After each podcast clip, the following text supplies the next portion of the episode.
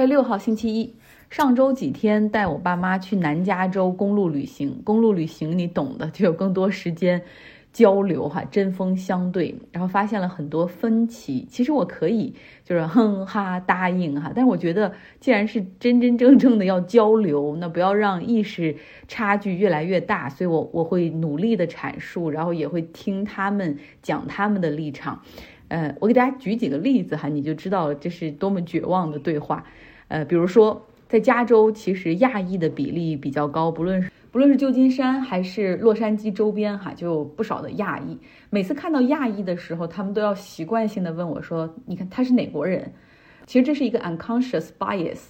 看到白人的时候，他们是不会问：“你看他是哪儿的人？”也从来不想弄明白他们是来自德国的移民呢、英国的移民呢，还是哪儿的移民，因为。其实心里默认美国应该是和欧洲一样是一个白人的国家，这个国家就应该是白人的，所以白人是这儿的人，然后其他肤色的都是外来的人。其实这正是很多美国白人至上群体的一个 mindset。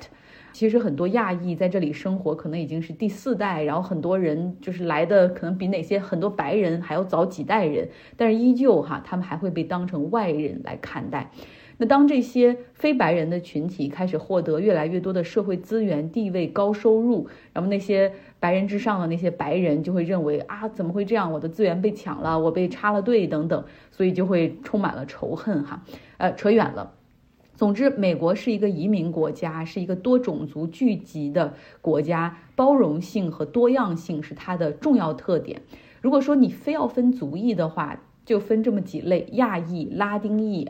啊，非裔也就是黑人，或者欧洲裔也就是白人以及原住民，这就可以了。不要总是想着他来自哪个国家，哈，这可能会是一个很 offensive 的问题。第二个呢是性别。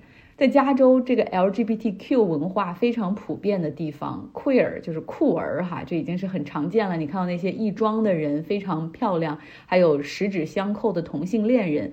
然后我爸妈他们经常会问说，那是男的吗？怎么那样？其实讨论性别在这个地方已经是一个很无意义的事情了哈。这时候应该放弃传统的偏见，因为在这里你可以成为任何你想希望的状态，这是一种自由，同时也是被尊重的哈。这倡导的是 gender。fluidity，甚至性取向和性别都是可以流动的哈，所以这个时候你需要听自我介绍的时候要注意一些，比如 pronoun，her，him，啊，或者是 they，them 哈，就是说，呃，my name is all，pronoun she，her 哈，就证明我的一个性取向，或者我希望被当成女性被对待等等。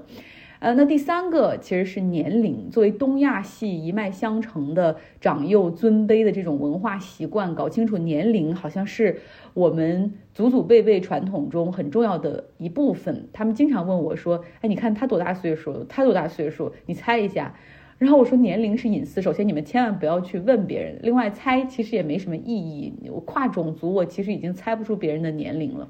在这儿，不论是工作面试、交朋友，没有人会谈到年龄哈。上述的这些我可以说好听的哈，是 unconscious bias，就是那种无意识的呃这种偏见。那说不好听的，可能是歧视哈，可能是对 LGBTQ 的歧视、种族的歧视，或者是年龄的歧视。在加州，大家比较注重这些。我知道很多人会说，你们这种 PC 就是 political correctness 啊，这种政治正确真的很烦人。但本质上说，其实所有人的初衷都是好的，就是不希望给别人带来不舒服的感觉。你要做到更多的包容和多元化，然后努力的去驱逐和淘汰这个社会中的糟粕、黑暗和那些所谓原罪的部分。旅途中，我爸妈他们对美国社会多了很多感受，比如说，因为我们沿着这个加州五号公路开的时候，中部平原是农业产区，有不少农民就竖着牌子哈，批评州长 Gavin Newsom 关于一个水坝蓄水的一个安排，就可以那样直白的、直接的去公开。批评州长哈，批评政府，然后他们觉得哇，居然可以这样。然后我们在 Santa Barbara 这个地方去了老城的一个古迹哈，那个是 County 的 Court，呃，是这个郡的法院。那个建筑群呢是西班牙殖民地风格，然后它也是免费的对公众进行开放，因为你大家都是纳税人嘛，这个东西是靠我们纳税人的钱维持运行的哈。呃，所以是无需预约，不用买门票，只需要过一个安检，然后你就可以自行参观了。又因为这个 court 这个法院还是一个 operational court，啊，就是它有很多的法庭在里面正在审理案件，然后呢，审理案件的这个法庭的外面它都会亮着那个灯哈，就是你可以把它理解成一个手术室的那种灯，然后但是它上面写着 quiet，就是你要进去一定要特别安静，然后你直接就可以推门进去旁听。像我们还进去听了一个案件。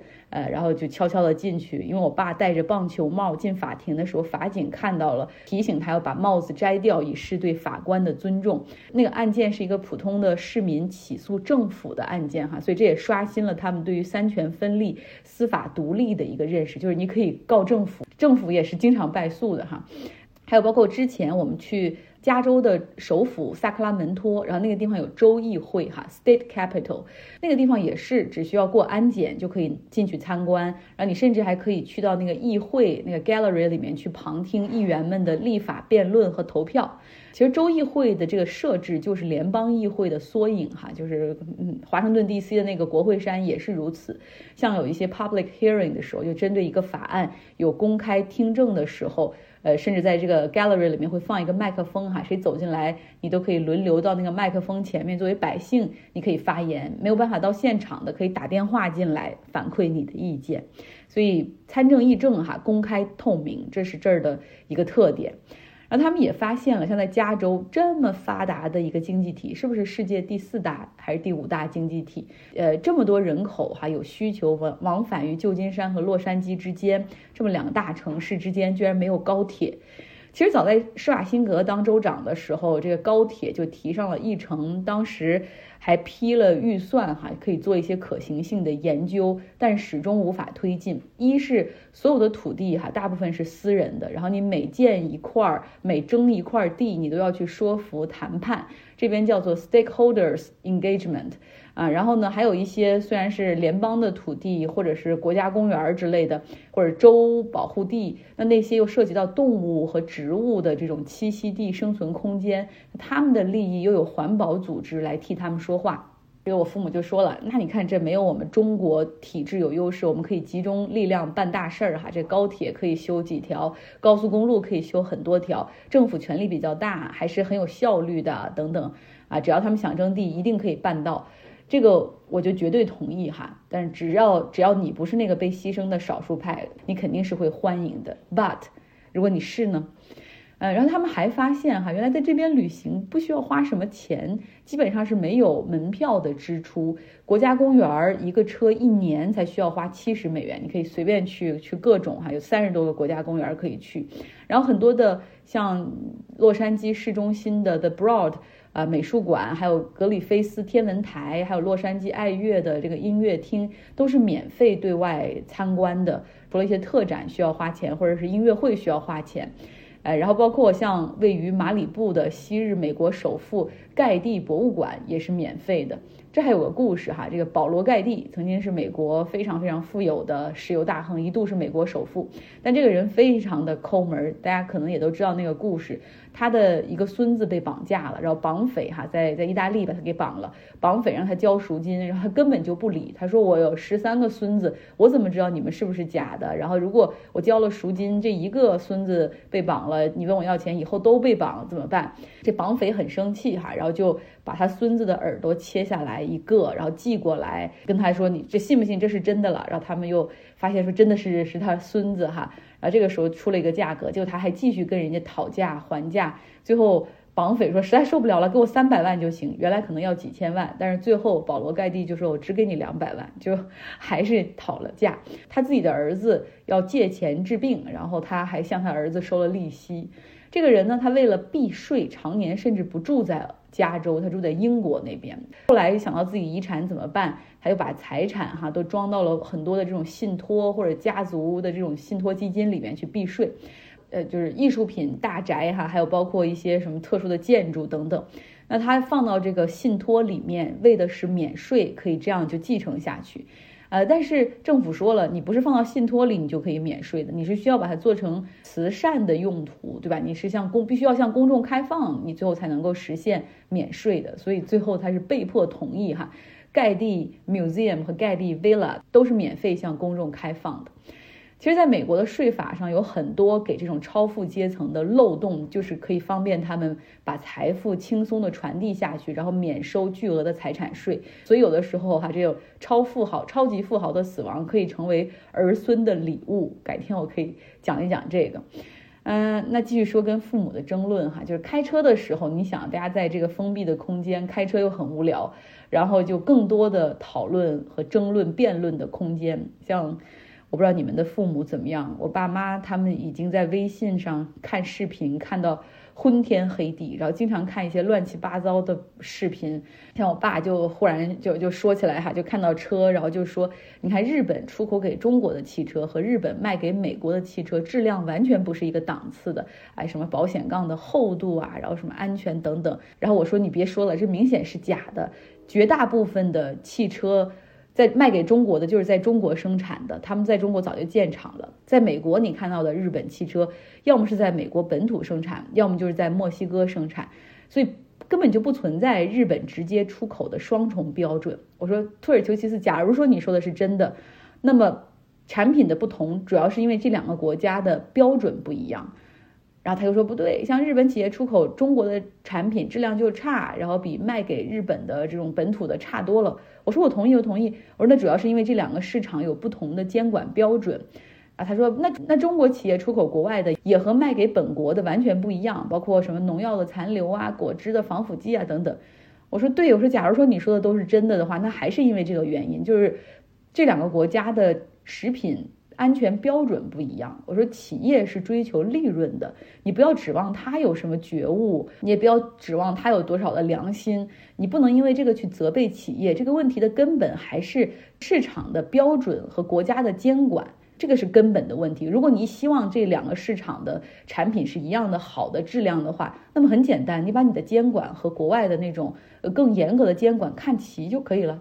对吧？所以我觉得有时候这些视频号完全传递的是那种虚假的、极度片面的垃圾，然后就不停的，我不知道因为看视频就不用过脑子还是怎么，就不停的给大家去投喂这种垃圾，这样不负责任的，然后非常，我觉得非常 superficial 的这种东西就可以轻松达到十万加，有的时候甚至也没有画面，就是一个很丑的主播，然后对着这个镜头在那胡喷一气。然后可能配一些非常劣质的音乐，然后我就想，你根本都不认识他，你却愿意相信他在那胡说八道，啊！然后当时我在开车嘛，后来又听，我想那不跟你们聊了，也无法说服你们，我就就继续听 podcast。啊，正好听到一个节目里面讲，有乌克兰东部曾经被俄罗斯占领的那些地区，有几万的乌克兰儿童就被带到俄罗斯去安置了。就是有些人是孤儿哈，有一些是父母还健在，但是这个孩子当时就被弄走，然后直接送去俄罗斯了。然后我把这个新闻转述给他们，呃，然后他们说，哎，那这些孩子是去俄罗斯享福去了。我当时真的就差点一口气都没上来。然后就不免话题又聊到我们非常有争议的这个乌克兰的问题，然后他们的言论还是那个，就啊泽连斯基就是个演员，很会表演，然后他什么最近他说错了话，很快就会被干掉，估计活不长了。然后我就想说，你们这些东西到底是在哪儿看的？无一例外又是那些垃圾视频号。然后后来他们就说，那个视频号什么哪个博主说了，乌克兰东部那些地区没有必要再继续打下去了，完全就可以直接哈看让百姓去公投，然后看公投的结果。然后我就回了一个问题，我就说，我说你觉得咱们国家会让新疆的分离势力组织公投吗？然后他们哑口无言哈，然后甚至也不愿意再再谈下去。其实道理就是这么简单。我觉得就是有时候你多问一个问题，你就会觉得那些视频号说的东西都是 totally bullshit。但是我好像没有办法说服他们。有的时候他们说他们每天都在听我的节目，然后每天都在听，然后我只能说他们每天都在播放，可能不止播放一遍，但是他有没有听到，有没有听进去？现在显而易见是没有哈。但有的时候觉得，即使面对面的这种同一个空间里的掏心掏肺的沟通，好像也没有办法去说服他们啊！我不知道大家和自己的父母沟通也有这么多的障碍和代沟吗？好了，这就是今天的节目，感谢听了这么多牢骚哈，希望你有一个愉快的周一。